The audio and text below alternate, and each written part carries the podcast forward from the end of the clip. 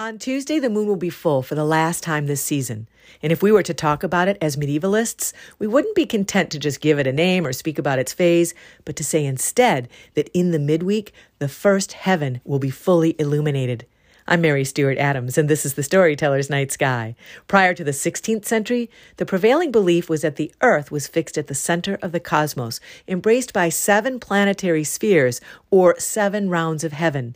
The medieval poet Dante Alighieri wrote, "That one, whose wisdom knows infinity, made all the heavens and gave each one a guide, and each sphere shining shines on all the others, so light is spread in equal distribution."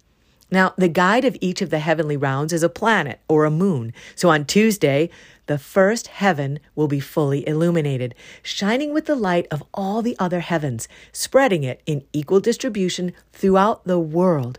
What a thought! Also on Tuesday, the guide of the seventh heaven will change his throne of discretion for a throne of magnanimity. Said another way, the planet Saturn is moving from Aquarius, where it's been for the last two years, into the sign of Pisces. Now, this region of Saturn is referenced in the Apocalypse of Paul, where he describes how he went up to the seventh heaven, where he saw an old man in a white garment seated on a throne that was brighter than the sun by seven times. The old man asked Paul where he was going.